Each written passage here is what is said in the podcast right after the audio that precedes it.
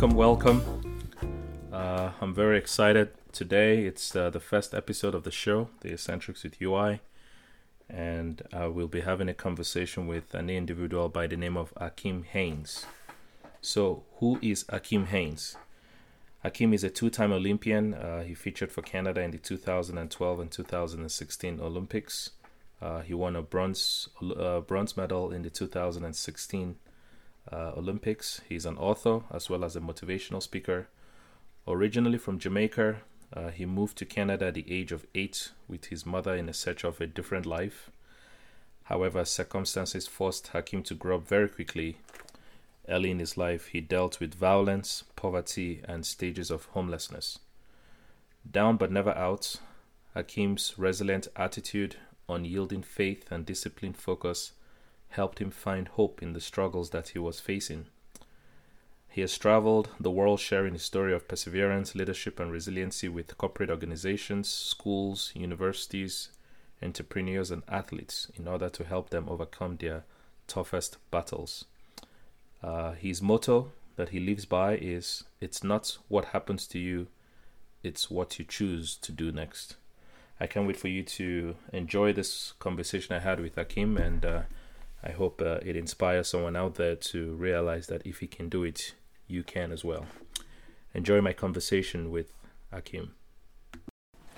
Before we begin the conversation with Akeem, I just wanted to let you know that uh, this episode is brought to you by my website, which is www.uiukpon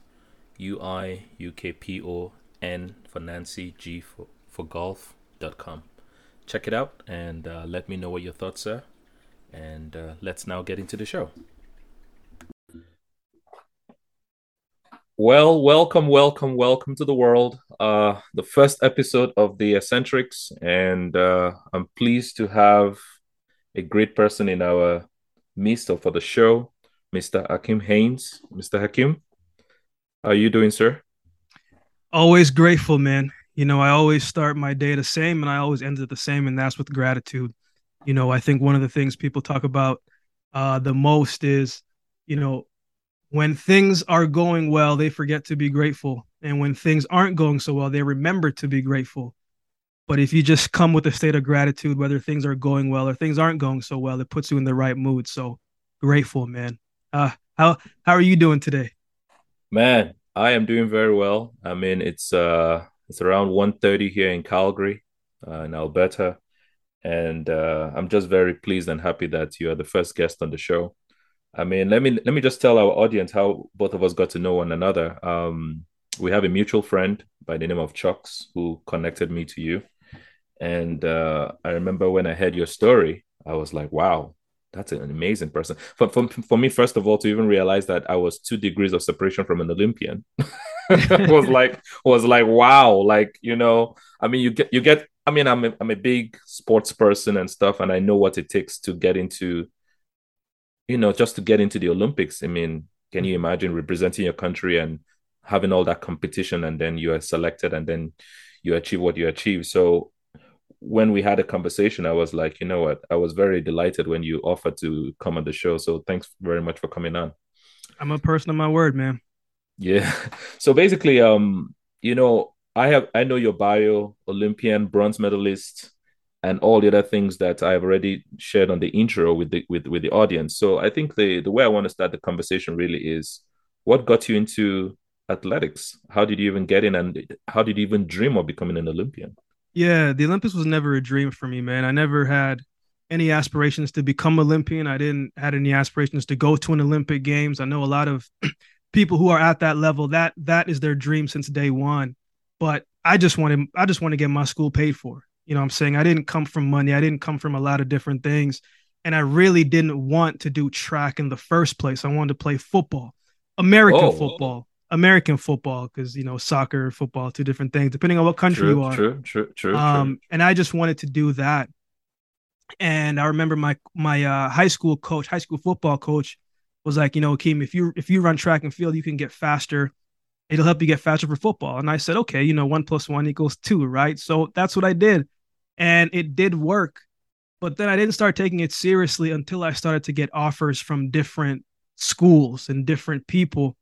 And I got to the point where in the 11th grade, I was the number one in one event or number two in another event in Canada. And I was top five in North America. So I started to understand that, like, man, I could t- top top five in North America. Yeah, yeah, yeah. I was, I was age, I age group or class age group, group, age group, age group, age oh, group. okay. Wow. age group. hmm hmm So I started to get recruited by some Division One schools in America, and that's when I realized, like, man, you know, I have an opportunity here to get my school paid for completely. So I should probably take this a little bit more serious. But as far as the Olympics and all that stuff, it was never a dream of mine, but it became a reality for me as the training and the season and the years went on. Wow. So so hold on. I mean, I know we both live in Canada, but most of these offers also came did some offers come from some Canadian universities as well, or mostly from the United States? Well, I had offers from almost every single Canadian school uh, to run track Oh. and to play football. But the thing is, Canadian schools, Canadian sports is behind in so many different categories. Like there's schools, from my understanding to this day now, don't give full scholarships, right? And I made it very adamant that I needed to get a full scholarship. I didn't want partial. I didn't want 75%.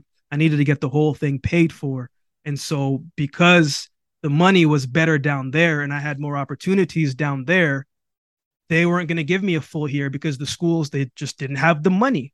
So my Mm. eyes, my eyes was never to stay in Canada. I knew I needed to go if I wanted to get that full scholarship because again, you know, if if you have a backing where you do have some financial income, you can go to a Canadian school and they'll give you maybe 50%, 60, sometimes 70%, but you still need that 30%. I needed to get a full scholarship because I didn't have that backing. So for me, I, I never intended to stay in Canada.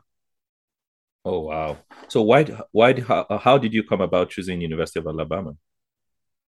Um, well, initially I went to a junior college uh, because one of the maths that I took in the ninth grade, the NCAA didn't accept anymore. So what that means was I was already ruled ineligible, so I couldn't go Division One right away, even if I wanted to. So I had to go to a junior college.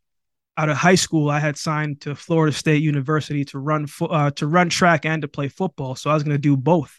I was going to play F- football. that's FSU Yeah. or Florida State Gators? Which one? No, uh, Florida Florida Gators. UF is Florida Gators. Oh, you were F- gonna go there. No, FSU is Florida State. Oh, FSU. Oh, University, okay, okay, okay, Seminoles. okay, okay. Mm, so Yeah, I was yeah, gonna yeah. go. Yeah, I was gonna go to FSU. Um, but when I went to uh Barton and I had a rough first year because I was coming off injury, it didn't go the way that I wanted to. But the second year I rebounded, and I was, depending on what event it was, I was either number one or number two in the junior college system. So I was kind of right back to where I left off. So then I started to get recruited by a bunch of different schools and uh, Florida was one of the schools I got recruited with as well too. But I picked Alabama because of this. My junior college coach, he learned from two coaches, the Florida State coach Ken Harden, and the Alabama coach, coach uh, coach coach Matt Kane, and he took philosophies from both of those uh, coaches. So I thought if I ran really well with this coach, I must be able to run much better with one of the people that he learned under. So that was one of the reasons why I went to Alabama. The other reason was I knew the recruiting class that was coming into the Alabama team. I knew we were going to be dangerous. We were going to have a really good squad, a lot of talent. And there's an opportunity there where we could change the history and the culture of Alabama moving forward. Because when I got to Alabama, they were ranked number 63 in the nation. And when I got there after my This is first this year, is sorry to interject. This is track and field. track and field, track and field. Okay, This okay, is okay, solely, solely just track and field. okay, Um, okay. so when we got to Alabama, the year before they were ranked 63rd. When I got there, along with my other recruiting class, we were we we finished that year number eight in the country. So Wow. we stepped up quite a bit, and we were able to make Alabama uh, a, a school that you have to look out for, not just in football but also in track and field. You know, it's very interesting you say that because lately I've just been watching a lot of the World Athletics on YouTube and going all the way back to 2018. You know how YouTube is with the algorithms and all that. Yeah, So one one of the things that is very interesting is you look at all these other athletes representing countries like Ecuador, I mean, I saw Ecuador in the 2019, 2019 something relay, relay stuff in Zurich or something like that. And all this other, all these athletes representing their different countries are all in the American collegiate system. That is very interesting. I mean, I want to ask you, why does America accept all these people to come into their collegiate system, but allow them to still go represent their country and give them full scholarships like you do? What what's what's in it for them? Well, man, the NCAA system is one of those systems where uh, America is, is is is arguably always going to be the most highly highly washed country in the world because of what they have there. And when you talk about the sporting aspect of things, talking about the NFL, you're talking about the NBA, you're talking about tennis and all these different things. It's all stemmed right there in home base in America.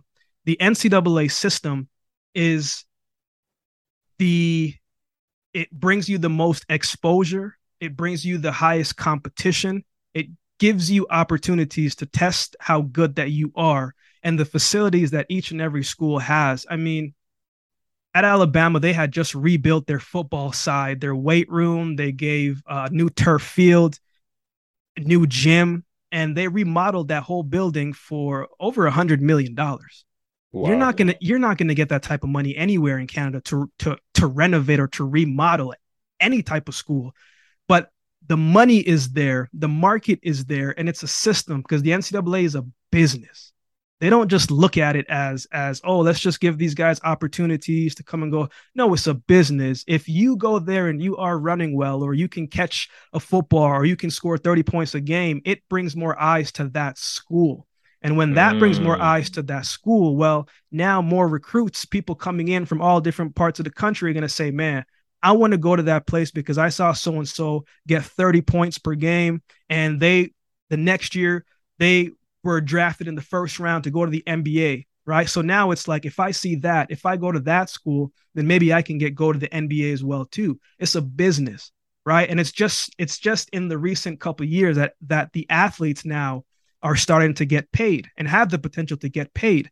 I think athletes in the NCAA system should have got paid a long time ago because they say it's student athlete, but it's athlete student first because your schedule is nothing like mm. a student schedule. You're you're really a professional athlete in college running for the school. But mm. the reason why, you know, you can go back and and compete for your country and everything is because once the school year done, once the school year is finished, right? They don't they don't need you anymore to come back. Right? That's what it is. So wow now you can go to your trials and you can go and compete. So they don't actually have say, have the say in saying, "Oh, you can't go back and compete for your country." No, it's not. It's not one of those things. Once the season is done, right, then you can you can you can do whatever you want. Ah, it kind of makes sense. So for them, it's just by bringing outside talent into the system, it helps the endowment fund of that university. It helps the networks like the ACC and the SEC and all that stuff, right? It helps it it helps both parties because then you go there and if you have a good coach, good coach will help you get faster and you can create opportunities for yourself, right? And then you know Adidas and all these other sponsors, Adidas, Nikes, they have reps there as well too, right? So it goes both ways and it can help both parties. So it's a it's a it's a partnership more than anything. Mm. So so now let's ask the question that I wanted to ask was the original idea was track and field and American football. What happened to American football? When I got to Barton Community College, um, when I got there, I had ca- I, I had called my coach. I said, "Coach, what's going on, man? Is there uh I'm I'm wondering where is the football team? You know, I know it's football time. I want to go and play football and try out for the team."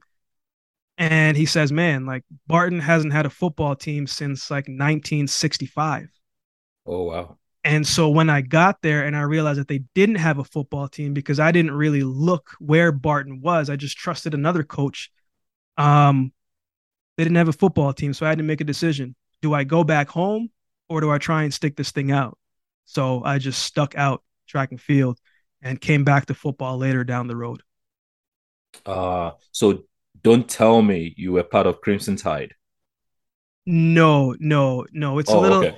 it's it's a little bit different because when both schools is recruiting you, they know they they know what you can do on the field and off the field or what you can do on the track and off the track. And since I focused solely on track since that time, they didn't know what I was like as a football player. And Nick Saban isn't really one to want his athletes to do more than one sport. If you're there for football, then you're going to be there for football. So there was a little bit of toughness to try to balance both there. So I just stuck I just stuck with the one. Ah, I see. Okay. So how did you transition from there to the Olympics? Was it that your achievements at uh, Alabama got you on the radar with Canada's Federation of um, Athletics because so, they were seeing what you were doing down there? No, so track is one of those things where man, it's like it's it's it, it's very universal. If you're running fast, you're running fast. Like uh, it doesn't matter what age you are. It doesn't matter anything. if you're if you're running, if you're a 14 year old kid running nine nine, that's universally everywhere. So the way how making an Olympic team works, uh, there's a standard that you have to have. Back then, there was an A standard and a B standard. Now it's just one standard. And so you have to run the A standard. Say 100 meter A standard back then, it was like 1018. So if you ran 1018 one or two times and you go to your respective country's trials and you finish top three, then you will be able to represent your country at the Olympic Games. So it had nothing, it wasn't school oriented or nothing like that. If you run the times you're supposed to run and you get the standard and you finish the right placing at your trials, you'll go to that to that team or to that Olympics. You know, my first games was 2012. So that was in my junior college days where I just ran the relay. But my second Olympic games, I had already finished school in 2014. So it was different, but track is very black and white when it comes to being on the track. If you're fast, if you're running well, uh, it eliminates a whole bunch of problems. Mm. Okay, so just wanted to press pause here just for uh water break, and mm-hmm. uh, we'll be back. So we're back and uh, with um, Hakeem Haynes and uh, continue our conversation. So Hakim, that was a great uh, conversation so far. So the question now that I wanted to ask us is tell tell me about your Olympic career and how that was, especially winning the bronze in 2016 and also participating in 2012. I mean, I mean, if I knew you at that time, I guess I would have turned on CBC and just pay attention to my to my body.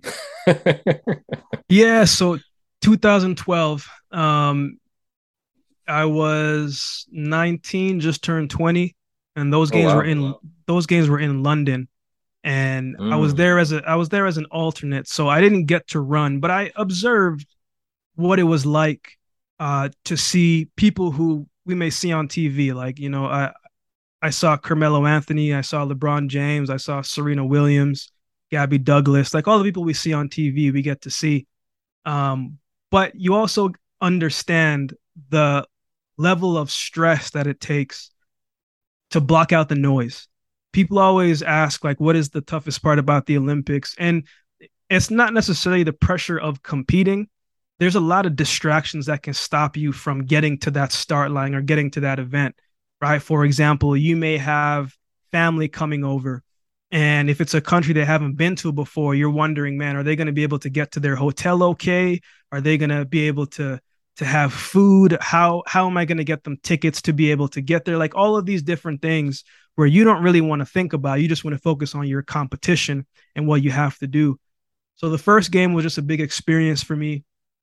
The second game in 2016 in rio uh, once you've experienced something the first time it's not about the experience anymore as much as it about finishing what you said that you wanted to do. The experiences help you but when you experience something for a second time, you should have a feeling of something you want to do that comes with it. So for me, I wanted to make sure that I was competing at the highest level that I could. I was competing in the open 100 and I did the relay. So the 100 didn't go as well for me as I wanted to, but we get a second opportunity. And when we got the medal, when we crossed the line, the journey of life, you don't just think about you. I think you get to a point where you get to a certain age or some thing in life where you start to reflect. And for me, people always ask, what was it like to get the medal? and they're they're always a little i think they're always a little disappointed in my answer because i didn't think about anything selfish in my component i thought about man all of the people that helped me get to where i am today that means all the people that said hello to me and didn't know that i was having a tough day all the times that people you know send me words of encouragement or my old school teachers that used to help me making sure that I was going to be able to get eligible to go to classes and to to graduate on time from high school to this and that. I started to think about every person that poured into me and how I wanted to take this medal and show them right? And show them that like man you know because of your kindness and your generosity that you invested in me in some way shape or form that I was able to come here and I didn't waste it you know so mm. i'm a i'm a person man that if if you invest in me or i see you fighting for me in some capacity like i'm not going to take that for granted because I, i'm very cognizant of the fact that people don't have to listen to you people don't have to care about you but the fact that they do and they invested in some capacity man like i'm like man i gotta I got to take this seriously and I got to give you a little bit of return on your investment in some capacity. So for me, that's what that represented, man. I can count on one I can count on one hand how many times I've looked at the medal on my own accord because the medal is much bigger than me, man. I I I know the memories, I have the stories, but again, maybe it's something that that I'll enjoy a lot more 15 years down the road when I'm talking to, you know, uh uh my kids about it, but I was just grateful that like man, I can go and show the people that have helped me and that's what that kind of represented to me when I got the medal. Of course, the experience was great, you know, competing against the best of the best in the world, right? You're on national television to all these different countries. But when you reach a certain pinnacle, man, you think about the journey that helped you get there because in life, there's a lot of downs before you start to go up. Mm. To, to, to, to realize that 2016, that was uh, Usain Bolt was uh, Bolt was on the scene then all, Yohan Blake.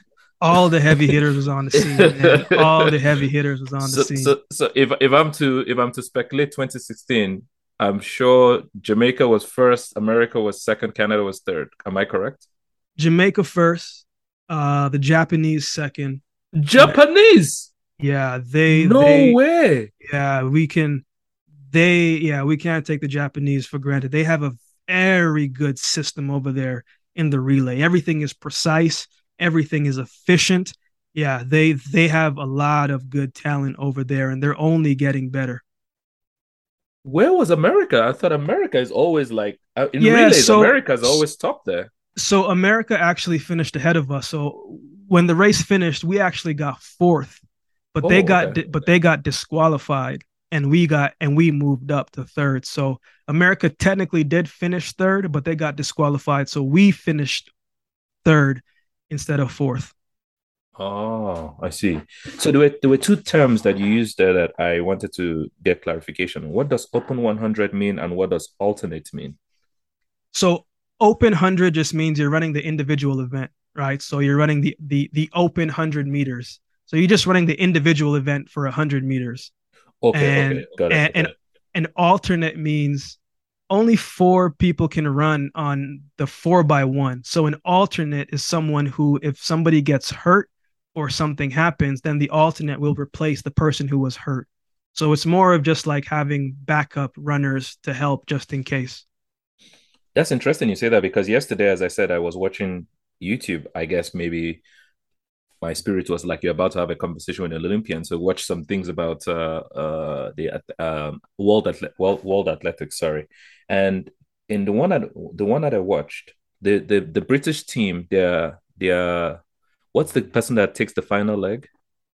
Anchor. Anchor. Thank you. I think their anchor or their lead runner pulled a muscle even before they even before like you know when the the athletes are on the track and they're about to set get set ready go why didn't they alternate? Why didn't they just replace the alternate? Why did they just say England or sorry, they call them, I think they call them Great Britain when they're representing Great their Britain, country. Yeah. Yeah. Why didn't Great Britain just bring an alternate to replace that one person? I'm sure they did. Every every every country probably has six six to seven people. But when you're already on the track, it's too late. if you're already if if you're already on the track and the race is about to start, it's too late. You don't have that much time to be able to call someone down to say, you know what, run instead of us because four go into the call room, right? And so you can't take all six with you. Only four can go with you. So my interpretation of that was they, they got to the race and maybe something just happened during the race, but by then it was already too late.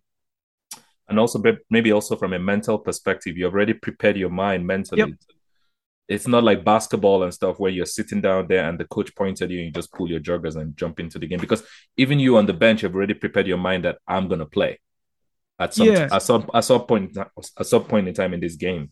And it's a major championship too, right? So you may not get this opportunity again. So you don't want to go back and say, you know what, I did feel a little nick and knack here, but I wondered if I could have went. Right. So you mm-hmm. always have those thoughts, but you also want to make sure I went and I really couldn't go. But at least now you know, rather than saying, you know what, I was a little banged up, but I probably could have went. Mm-hmm. But at least if mm. you were banged up, now you know if you could have went or not. So it's a it's a it's a decision made by the athletes. But I will say this: if it's a major championship like that, the athlete is always going to try to go regardless of the fact. So it happens, man. It's part, it's part of the sport. Imagine, imagine if I was part of that team and then that guy couldn't go, and then because of that, we couldn't run. When we get back to the locker room, I'm just gonna be sitting across the, the, the bench, like looking at you, like seriously. Yeah, that happens. that that happens. That happens a lot. Yeah. So how how how has uh, winning the bronze medal changed your life and your career? Um, I uh, I wouldn't say change anything. Only what? thing that is only thing that has changed is the fact that now I have the Olympic title next to my name and I have a medal that comes with it. But it, but if you're talking about from a business aspect of things or financial gain, no, that's not the case. Because the medal put it let me use an example, let me use illustration. If there's there was a guy, uh, his name is something Zango. Uh, he's a he's a long jumper. Zango is a long jumper for I want to say the country of Togo, if I remember correctly. He got he got silver or bronze at the same Olympic Games in 2016. No, I lied. At the 2020 2020 yeah, 2020 Olympic Games and he got a medal. He is the first in his country to get a medal. Um, first in his country to represent to get a medal. There was another guy. He's the long. He's a he's a javelin thrower uh, for India, and he was the first Indian uh, person of descent to ever get a Olympic gold medal. Those two lives will be changed and impacted forever. They will never have to pay for a single thing in their country. They will be taken care of in their country for the rest of their life. It's not like that in certain parts of the world, especially not in Canada especially not in a sport of track and field, right? Some of the best people on the team, they don't train in Canada. It's hard because the facilities are good, but if you can go to a place where you can train in the heat year round, you're going to take that opportunity. So if we're talking about my life changing too much from winning the Olympics or getting Olympic medal, no, man, I would be lying to say if it did. And I'm not one of those people to say, oh, my life magnificently took off in that capacity. No, it's just it's just like an added accomplishment that helps open up different doors in moments. But you still have to be the person to keep that door open and to make sure that you execute in whatever you do once you get into that door. But i wouldn't say my life has changed um, in the capacity just because i won a medal. Wow. I won't lie i wasn't i wasn't expecting to to hear that. I, I think for me, I was expecting that, man, by winning the Olympics, man, there was a level of respect and things that like that. But, you know, I think it comes back to your mentality. I mean, if, if uh, I know a little bit about your story, which I'm about to ask now, um, you know, you've come from some very tough situations and built yourself up to where you've gotten to. So it doesn't surprise me of your response. But I thought most people that win the Olympics, it's the pinnacle. Like Usain Bolt, I mean, today he's got other things that he's doing even after he's retired, and we all keep yeah. on talking about the same goal. So that that's what I was about. That's that's what I thought probably uh, the Olympics or winning the bronze medal did for you as well. Here's what it'll do. That's because I'm glad you went there.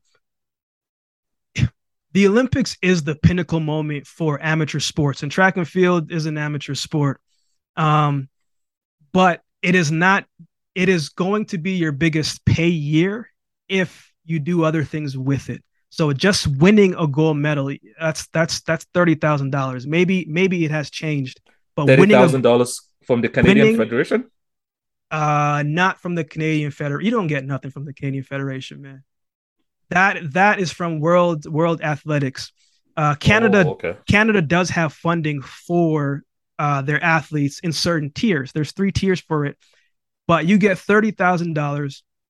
But if you win gold, now you will be able to go on certain shows depending on what country you are be able to go on certain shows you'll be able to promote your stuff and everybody wants to be attached to the winner right? So more sponsorship opportunities. But track and field athletes with the exception of that year of an olympic year make way more money away from the sport than they do inside of the sport. Usain bolt has it, Usain's sponsors from Puma and his watch sponsor and this and that, he's made more sponsorship money in his career than he has made money actually running track and field. He still commands a lot of money, but the generation, the, the, the general thought of his income has came from sponsorships more than it does in the sport of track and field. Um, so that is another misconception that people think. There's a lot of people you will see at the Olympic Games, and you may say, "Man, they must be they must be doing okay. They must be financially stable." There's a lot of people who are three-time Olympians, four-time Olympians, record holders in their country who are not doing as well as you think, and some of them are struggling. Right. So it it, mm. it, it is it is not like the NBA. It's not like the NFL where these contracts are you know dang near six figures for the lowest tier there are some track and field athletes who are struggling to get by, you know, so it, it you have to uh, look at it from the whole spectrum of it. But really, when you're when you're in it, do you get to see how everything works, man? Wow. Okay, so let's transition here to a, a word in your bio that really gets at me: homelessness. Man, I mean, how did that happen, and how have you transitioned and because man, I have never experienced homelessness before, but um, I've heard of people that have gone through it and how sometimes you can really stay there and just be stuck. There was a podcast I listened to of um, conversations with Tyler, and he interviewed a guy in New York who is homeless and says he wants to be homeless. And the reason why he came on the show is because New York just passed a law that if you do not accept uh, the accommodations offered that are provided to you by the state, you could actually be incarcerated. So he wow. he's really he's really been lobbying to say, what about my freedom of just being wanting to be out in space, as he calls it. So how did that happen for you? I mean, I know you your bio you came from Jamaica to first of all to the Northwest Territories. like that is going from I've never been to Jamaica. Yeah, I, I mean Jamaica. All I think about Jamaica is reggae live openness and stuff and then you're going to a, a, place that is quite quite isolated. So so so so tell me how that transition happened and all that. That's that's an amazing story. Yeah i mean i mean there's danger in every single country man. Every every country every area has has has rough patches and everything you just explained absolutely is there in jamaica. But there's always more to the story man. And and you know my upbringing i grew up in a rough area and my my mom and my dad, you know, my dad was like, you know, man, Akeem can be a million and one things in a different country, but if he stays here, he's limited, right? So my my dad, uh, for a year straight, he just worked and worked and worked and worked and saved up money.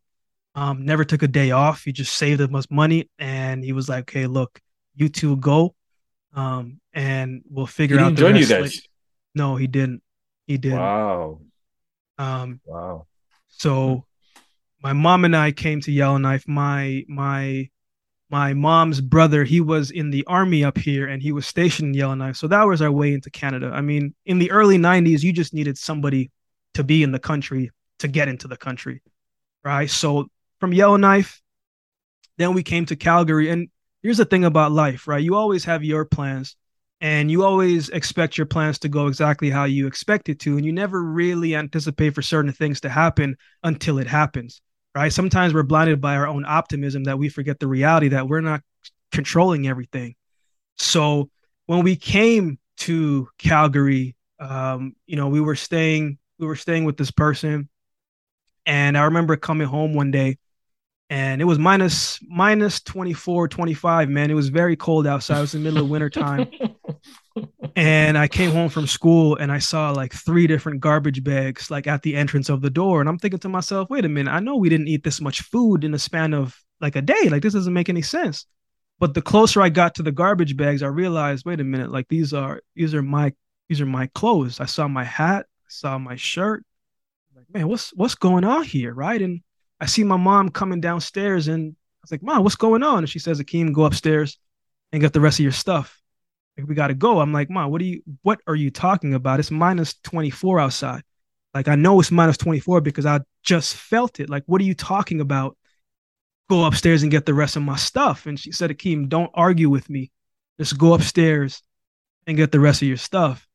Sorry, sorry. How, how old are you at this age, at this time? Just about to go into that. And oh, okay. And at 14 years old, UI, my mom and oh, I were oh, walking, oh, wow. Uh, walking to the bus stop, homeless. Um, hmm.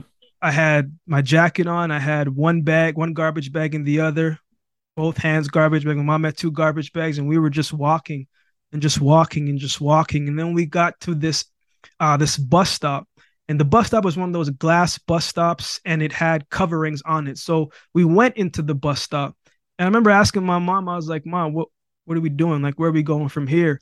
And I remember it because she didn't look at me because she didn't have an answer. And she felt like she felt like she failed as a mom. She felt like she failed the plan that we were supposed to have. Right. And the the the thing is, you uh, people always ask me what is the hardest part about being homeless. And don't get me wrong, the physical part absolutely is tough. I didn't know where my next meal was going to come from, man. I used to go to school early in the morning and brush my teeth in the bathroom.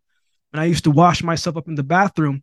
And that's how I would claim myself. And I would go to school as if nothing happened. Nobody knew, nobody asked, but that's what I would do. But the hardest part about it, man, and and and it's something that I will always always uh, have to really dial in because in everywhere in life, no matter where we go, there we are. Meaning the old us is always going to be there. And the hardest part was believing every single day that I could still do great things with my life, that there was still a purpose for my life, that I could still do great things in this world, even though my situation didn't look like it. But even in the midst of that dark moment, man, I learned the power of gratitude. And as I started this show where I said I'm always grateful, I was grateful in that situation because I didn't have to go through it alone.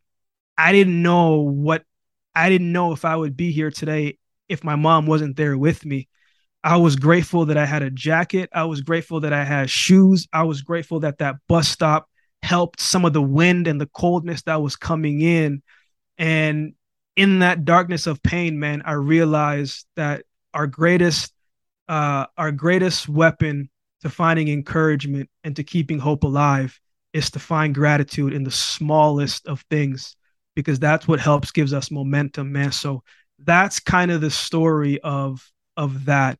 And I will say during that time, man, my uh, uh my faith was fortified and tested to the absolute max. And and and that helped me as well. Wow. So okay. So sorry if i'm to stay here. You're walking to that bus stop. You sit down in that bus stop. I know how the bus stops are like in calgary. I don't know how it was when you were 14 that's probably maybe 20 years ago maybe or 15 years ago let's say so t- t- take me to from that bus stop going to school. How did you guys come out of that? Because I've, I've seen a picture of your mom. I googled you, of course, and, and saw an image of your mom, and I was like, wow. I didn't know that it was only you and your mom that came to Canada. I thought it was like a whole family and mom and dad and all that. So, so how did you guys get out of it? So we had um we had a person uh and I didn't know him very well by no means, but his mom and my mom they met a couple times and they spoke a little bit but we didn't we didn't we didn't know them by any means. But my mom was like, man, we have to do something and we have to try something. So my mom actually called up, called her up, and she was gracious enough and uh, giving enough to take us into her home. And she also had four other kids inside the home as well too. And so for a couple years, man, we stayed in their basement um, on a mattress, and that's that's how we got through that situation until my mom got back on her feet. So uh, that that lady took us in, and she is now the godmother of both of my siblings. Wow. so why did you guys leave Yellowknife in the first place?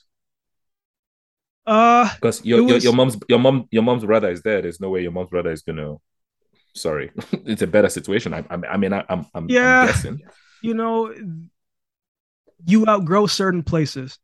And if you've been to Yellowknife, man, Yellowknife is a place where you go to and maybe you're trying to make some money, but it's not a place that you want to stay. It was always a starting point. It was never supposed to be a place that we stayed at forever. And if we would have stayed in Yellowknife, I would not have been able to accomplish anything like how I was able to if I didn't move. There's just not much there. And so that is why we left. It was time for a change. It was time for something different. And it was time to continue growing. So that's why we left Yellowknife. Hmm. I mean, I've never been to Yellowknife, but I've heard stories. As you know, how people are here when they finish university, they, they go up there to work for two years and make that extra isolation. I think they call it isolation payments or something like that. I mean, how how was it like living in Yellowknife as a young person? Were you able to make friends? I mean, there's probably maybe only three thousand people living in your community, based on what I hear. So yeah, life life must have been rough from a social perspective. Um, it was because well, just at the beginning, because I had I had uh, uh it wasn't just my uncle there, my uncle's um uh uh his his wife's family was there as well too. So I had oh, cousins okay. and stuff there. And mm. what Yellowknife, man, we played the my memories from there is I played a lot of soccer. Um on the snow? No, indoor, indoor. oh, indoor. okay. yeah, indoor soccer. okay. Yeah. So the way the the way the weather works in Yellowknife is it's it's cold, absolutely. All that stuff you hear, absolutely. But you know, like anywhere in Canada, it it, it doesn't snow forever, right? But in the winter time, the hardest part about it is, you know, it's it's generally always dark. You know. I would mm. I would wake up in the darkness and I would come home from school in the darkness right? Because it would get dark at like 3 30, 4 o'clock. Wow. Right. And in the summertime, it's the opposite. It would be, it would be the sun would be up almost 16, 18, 19 hours of the day. Right. So I just remember, man, playing a whole bunch of soccer and just playing soccer with friends. And in the summertime, one of my favorite memories is they we would always host this thing called the World Cup right? And we would play at different fields throughout the city of Yellowknife. And you would you would get drafted to a certain team, team Jamaica, team Canada, team Australia, and you would play soccer summer round. But it would keep the excitement in it because you would have the community coming to watch your games. Right. So that's what I remember most about Yellowknife, man. A lot of soccer. Um, and uh, just just the weather and how much it fluctuates. But uh, Yellowknife wasn't the worst starting place, but it's not a place that that that you want to stay there for long if you want to do other things with your life. Have Have you been back since you left? I went back in 2016 when I got the medal uh, wow. to show to show some of my old teachers and to show the community there, to show some of the kids there. So that was the last time I've been back you you are really big on gratitude, man. I mean, for you to go back to Yellowknife with that medal, I guess it was to just say thanks to people that were part of your development.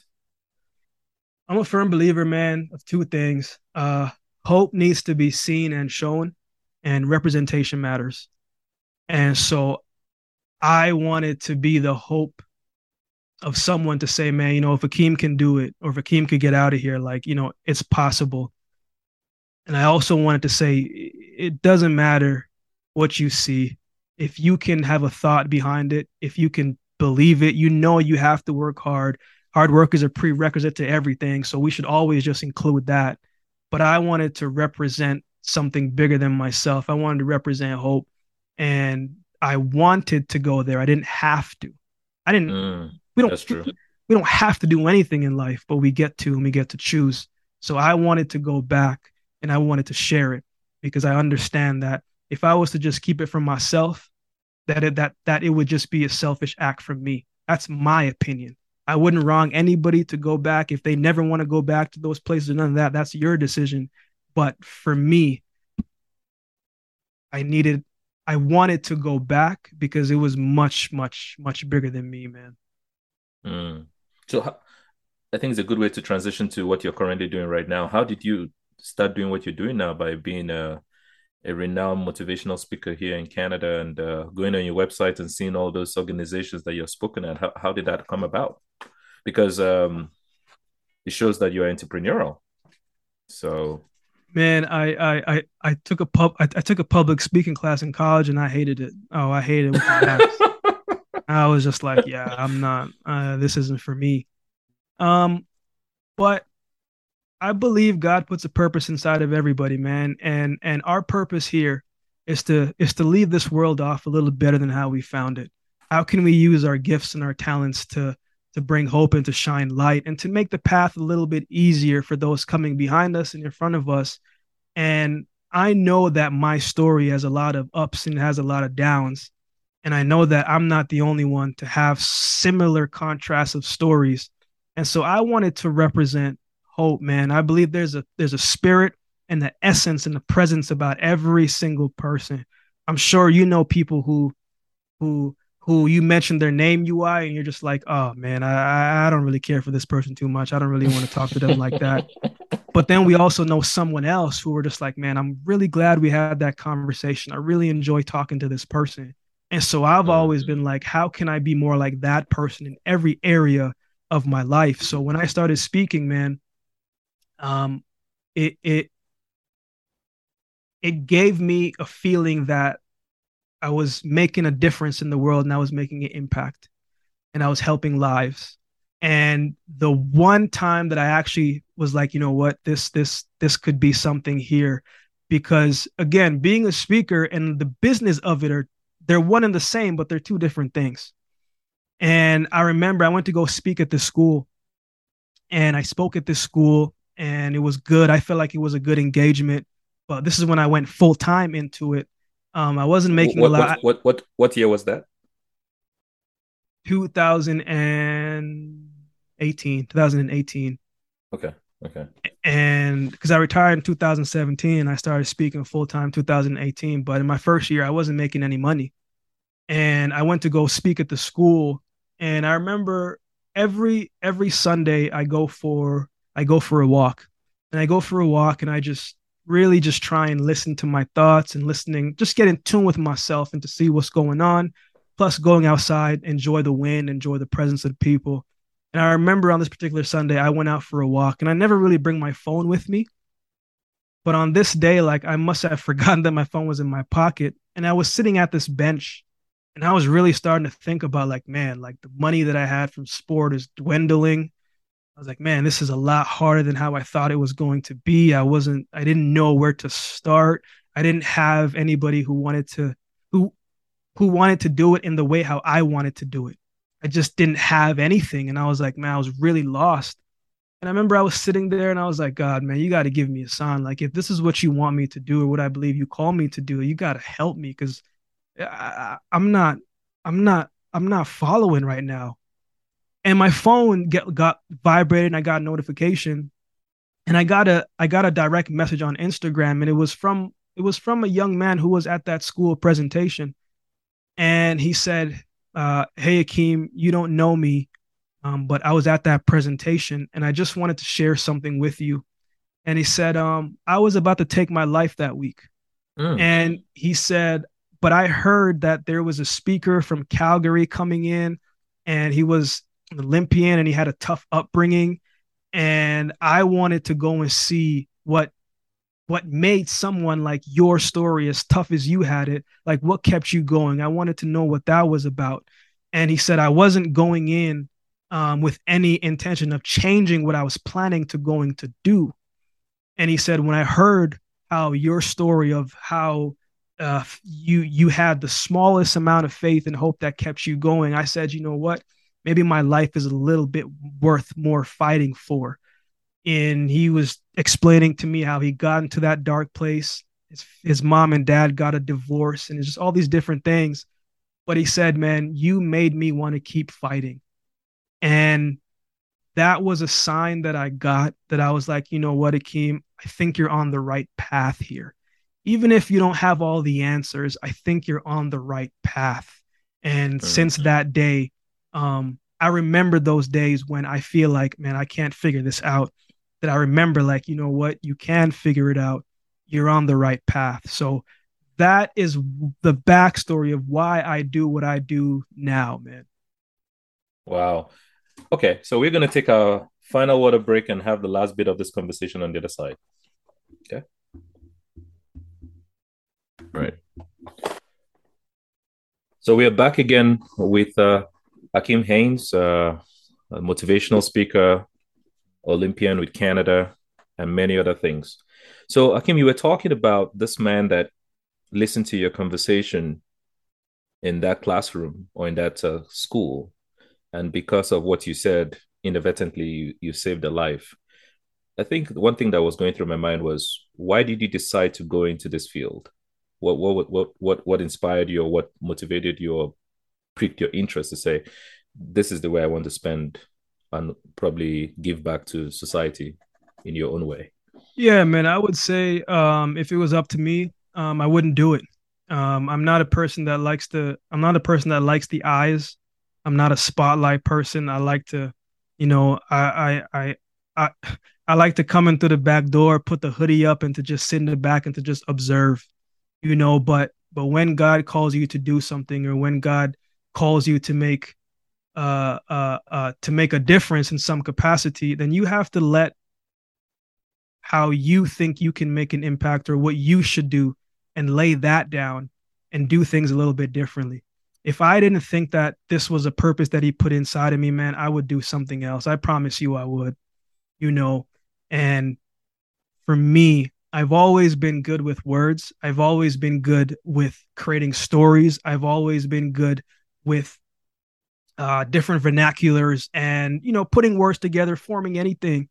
And so the best way that I know that make things relatable and can provide hope is through stories through storytelling. And so for me, I wanted to put the gift and the purpose and align them. And that's what got me in this field. Because there's a lot of people in this world, man, who are look at it this way. There's a lot of, you know, when when you get a physical cut, right? Like you can see it. It's bleeding, it, it, it stings. You can see a physical cut, but there's a lot of people in this world who are cut and they're bleeding, but you can't see the wound. It's internal. Mm. It's mm. coming through different things. And so for me, I believe that my story in my life is extremely relatable because I don't come from anything as a perfect person. Never once said that I was perfect, nor do I want to be perfect. I come from it from someone who understands loss, who understands pain, who understands discouragement, who understands sadness, who understands depression, who understand what it's like for you know, to be praying and feeling like your answers, you, God's not hearing you. Like I come from it from a relatable and real life things. And if I can use that and pull out stories of hope through my experiences and it helps someone, isn't that what the world is about, man? Isn't that what life is about? Being a light for others as we are sharing our deepest things to help someone else. Yeah, of course. Who doesn't want to never have to worry about finances ever again. But if everything we do is just about financial gain, we really here to make the world a better place? Are we really here to impact and to change lives and to really meet people at their core?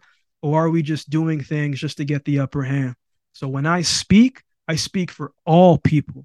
When I speak, I speak to reach all people. There's that saying, man, where you know, if my story can just help one person or this, I don't want to reach one person. I don't think none of us should try to just reach one person or one people. We can reach many people because our stories is relatable. It may not be relatable to someone that you know, but perhaps somebody else.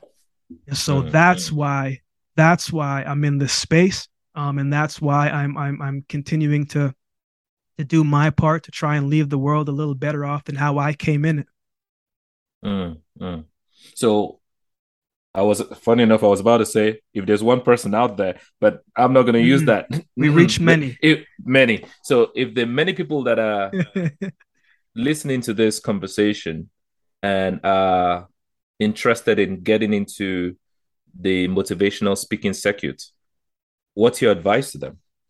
Yeah, that's great, man. Um, you know, I have a I have a couple people who who I mentor in that capacity as well too, and I tell them, look, if you're trying to speak, you have to know what's the real objective, right? Like, be honest with yourself. Are you trying to impact or trying to make loud, or trying to share certain things, or do you just want to make a couple dollars on the side, right? Be honest from the jump. There's no wrong answer. I I've known I've known people who have really just gotten to the speaking space not really to make a difference, but because it'll make their brand a little bit better and it'll add that extra tier of financial gain, which is fine, right? You you can never tell someone they're doing something for the wrong reasons. Is it's their reason. But I always tell people what is the real reason why you want to get into it and be honest with yourself. So that's one because it's not a space where you want to get into and expect to see certain things happen for you right away, right? The other thing that I would say is whatever you're trying to speak about, make sure it is your life and make sure you know how make sure that's how you're living your life right? Hmm. if you didn't if you didn't grow up in the hood don't talk about the hood because people will know. If you if if you didn't struggle in certain areas don't talk about you struggling in those areas because people are going to know. Because every person what i realize ui every person didn't grow up the way that i grew up. Every person didn't have the hardships that i had. So they may not be able to relate to that aspect of it, but there's things along the journey of my story that they may be relatable to, right? So make sure that your story is authentic to yourself and it is your life. So those are the first two things that I would say. And the second thing that I would say is, man, swallow the ego, swallow the pride, and go and ask, try and get somebody to shadow them try and get to a place where if you know someone's speaking, say, hey man, I know you're speaking here. Would you mind if I maybe come to your engagement? Right? Like, would that be okay? I don't want anything. I just want to sit and to see how you're going about it. Right. Because if you can see how someone is doing it, then it'll give you an understanding of how you could do it, or maybe you want to do it another way. So I would say those things. Um, and there's a lot of couple other small details, but the other thing too, as well, is like, man, you really want to learn the business of speaking, because uh, uh, if if you don't learn the business of it, you may not be able to make as much impact in it because you you you also want to make sure that you that you can actually run a formidable business so you can continue to do other things. So um, those are a couple things that I would say, man. There's a lot of small, intricate parts, but got to make sure that your heart is in the right place and definitely make sure that you are telling your story and not somebody else's. Mm. So, since we are both speaking from Canada, and there are many people out there that listening to this conversation that are based in Canada, the the speaking, the motivational speaking circuits and the the big speaking circuits, most names are from United States. Hundred percent we got the Les Miles, we got the got we got the Zig Ziglar, Jim Rohn, even though some of them are are, are no longer with us now. How, is it like in Canada? Is there is is is there a big market for motivational speaking here, or the speaking circuit here, or if you want to make it, you have to go to the US? Yeah, it's definitely two different markets, right?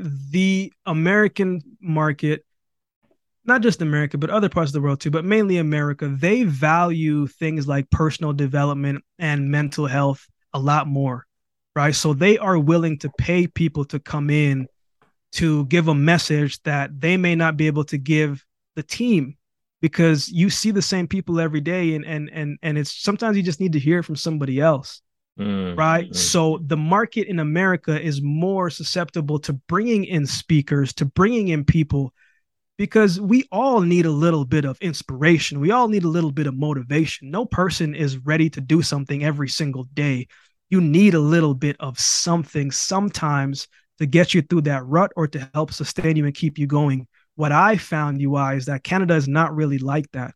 It is it is a little harder in the Canadian space because their values are a little bit different, right? So it's knowing that there still is a market for it, but you just got to know how to maneuver through it and and deciding how to go about it but it is a it is a tough space but that doesn't mean that you can't break through and when you're trying to do things the right way and you're trying to be authentic to yourself and true to yourself uh, it, it's often going to take a little bit longer for it to click and come together the, the big guys out there do they have agents that uh, bring opportunities to them or you they all solo it out on their own yes so so so uh, it's it's it's a bit of both until you get to that stage.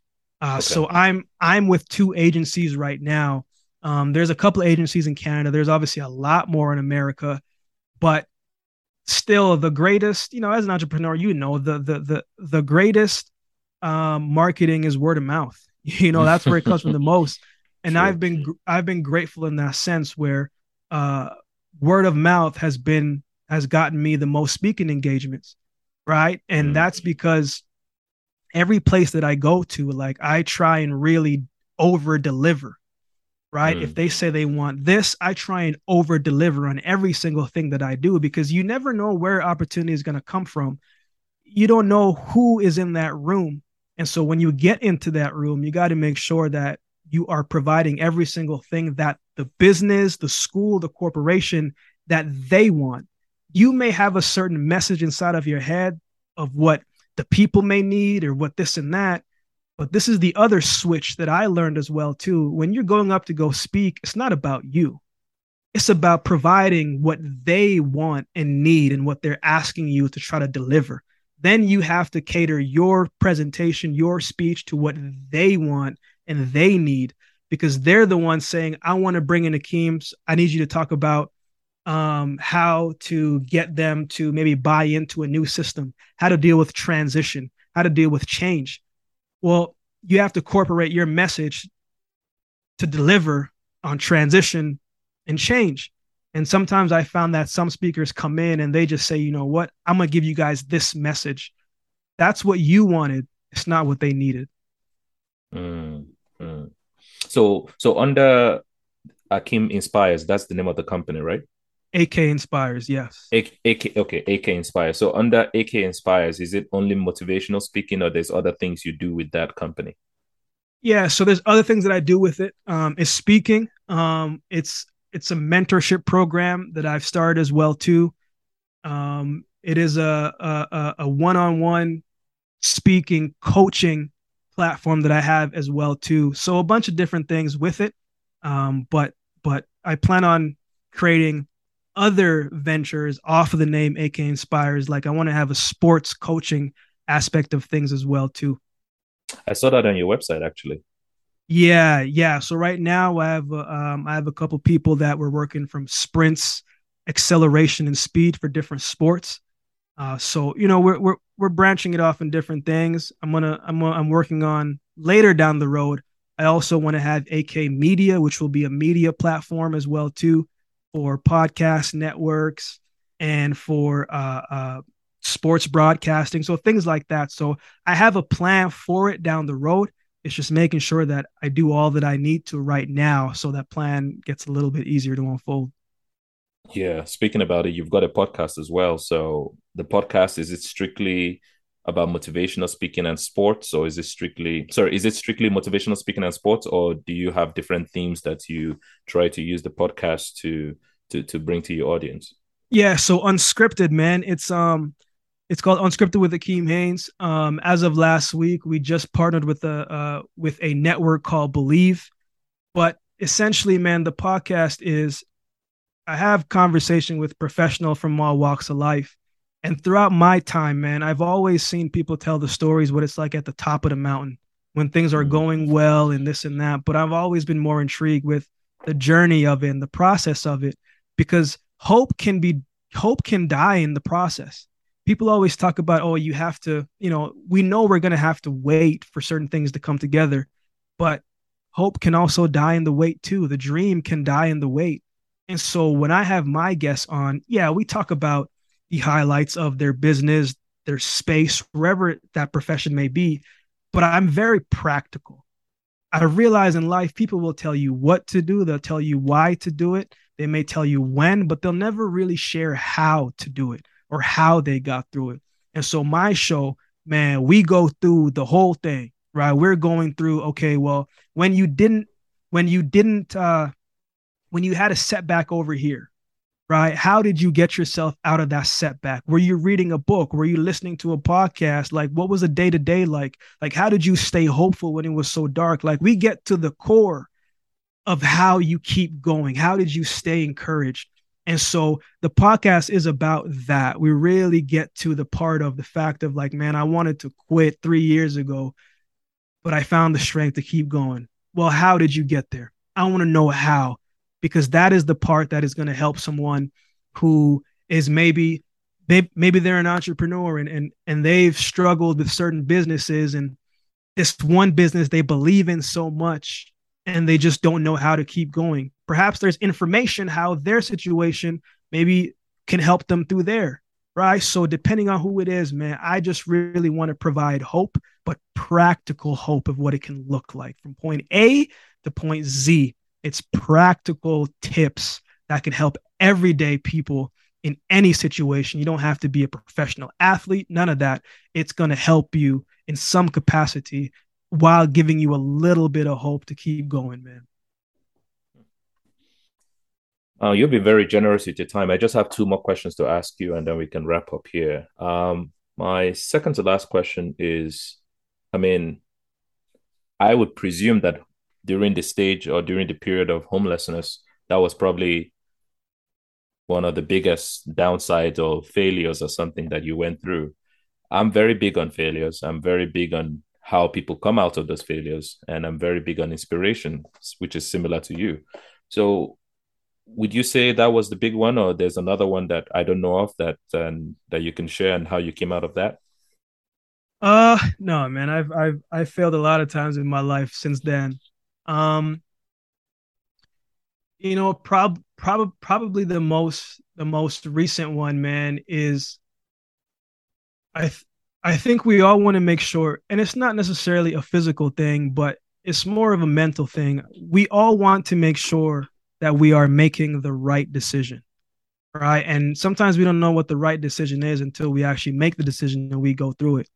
And I think as men, a lot of times there is so much pressure on men to do many different things, but to to to be to be positive when things aren't going so well, to be encouraging when we need the encouragement, all these different things that I think uh, uh, women are open enough to talk about certain things, but men aren't as much.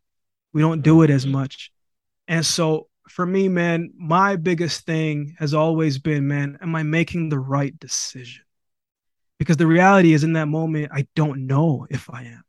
I'm a person who I do research from point A to point Z. I make sure I have all of my things in order, but am I making the right decision? And there's been times where I acted out of emotion and it wasn't the right decision. Prime example I'll give when I started my first, when I wrote my first book, um, Love, Life, and Legacy behind me here. When I wrote that first book, um, I was in college and I didn't I didn't know anybody who wrote a book before. I didn't know anything about publishing a book. I didn't know anything. I was just figuring it out as I went. One of my friends at the time, he wrote a book as well too. So I kind of was getting ideas from him just to see how he did it.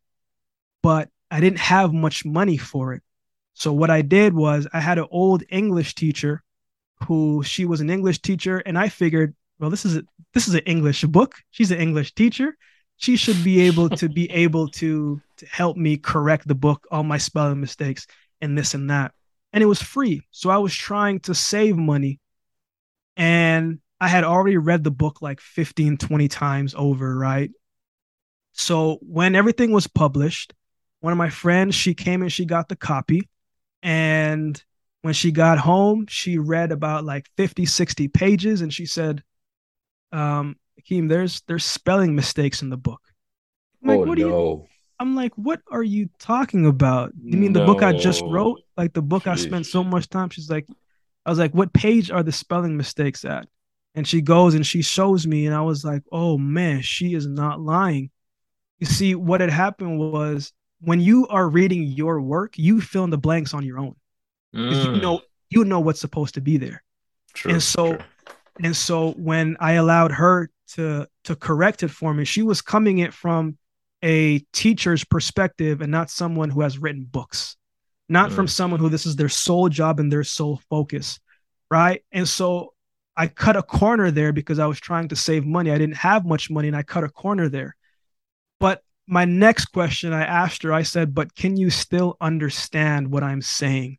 And she said, "Absolutely. The book is still powerful. It's still speaking volume." And I said, "Okay."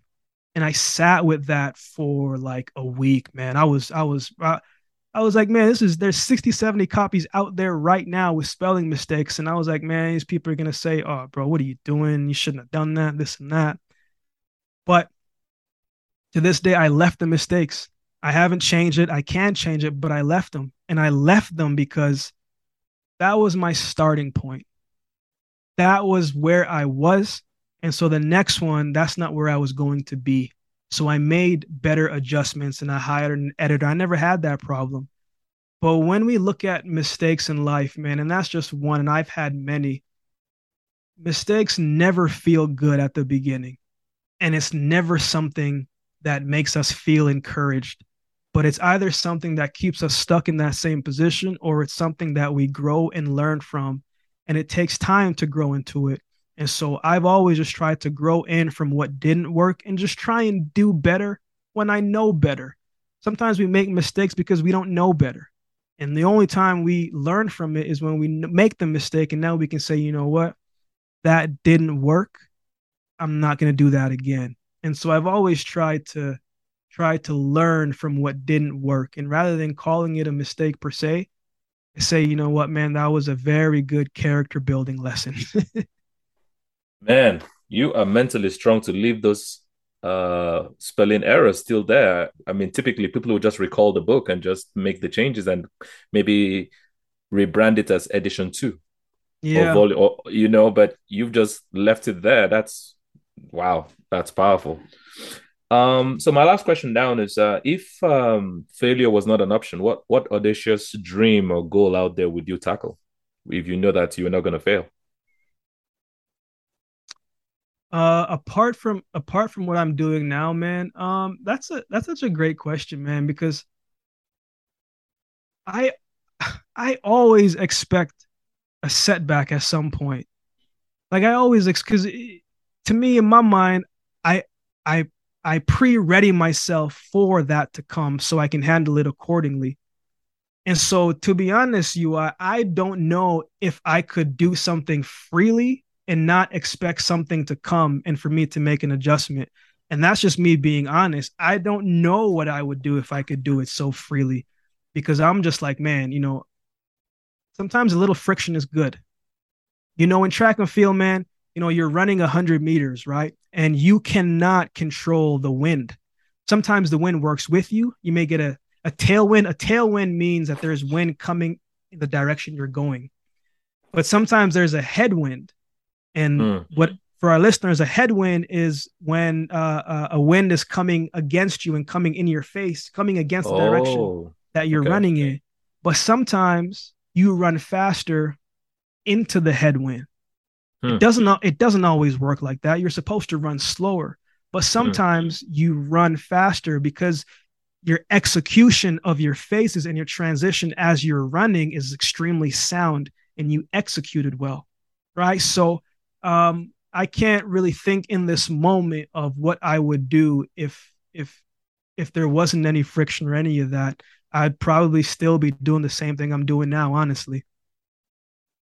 Wow, I'm glad you brought up the, the the tailwind and the headwind because there was a recent um, athlete that just won um, a world record in the 110 meters hurdles. Actually, she's Ah, from she's from she's from Nigeria. She's she's called Tobi. Tobi And uh, S1. Mhm. yes, and uh, Usain Bolt, uh, you know, gave a shout out on Twitter. But there was something that happened there that maybe you can explain to me as an athlete yourself. Uh, they took away some seconds of her winning time. What what what happened there?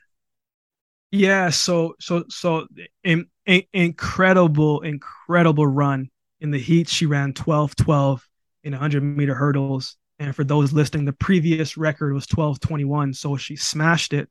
And in the final, she ran 12-06.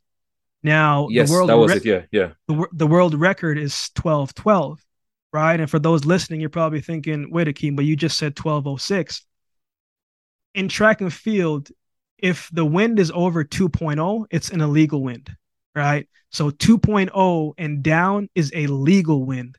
Her race was the wind was 2.5.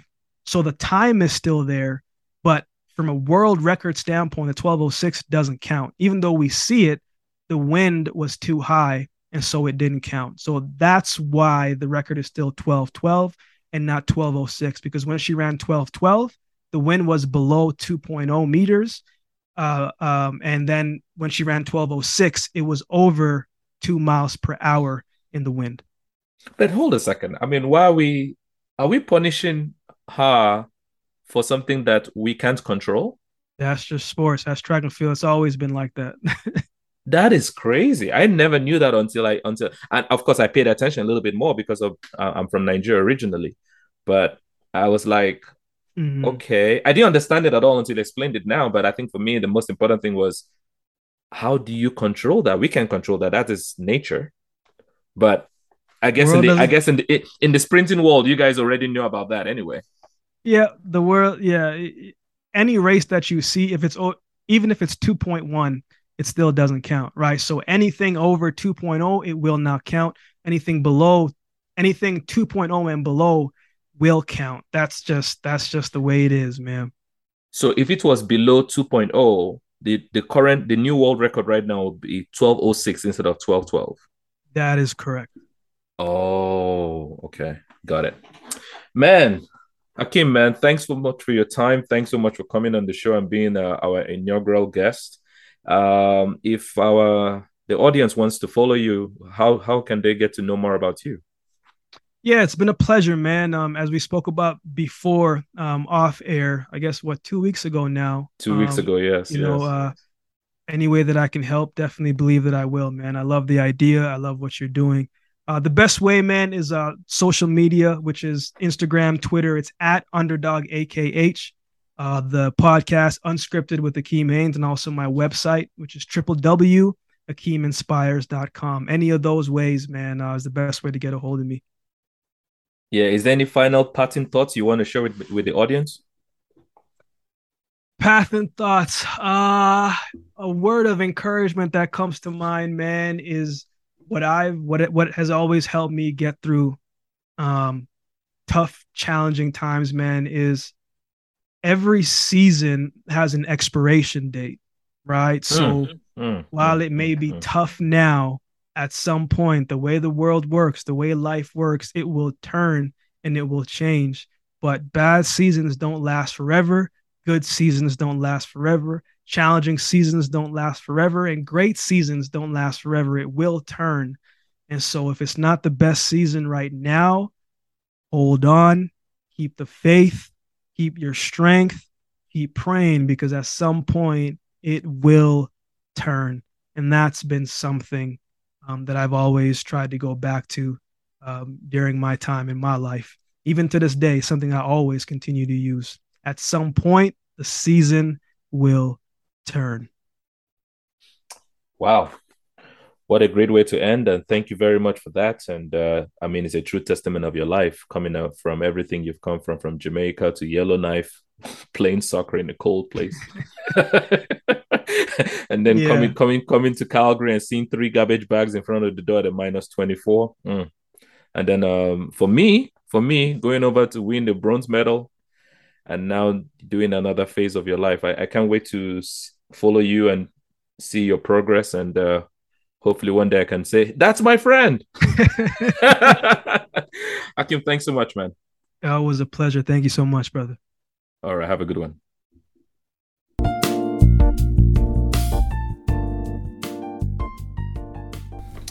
There it is. the inaugural episode of uh, The Eccentrics has uh, come to an end, and uh, I hope you enjoyed my conversation with uh, Kim Haynes. Um, I can't wait to have another conversation with uh, another eccentric out there, and uh, I look forward to publishing the next episode next week, and I hope you will join me then. I wish you a fantastic week. Go out there, do something unconventional, and be the best self that you can be. Peace out. Talk to you another time. Bye now.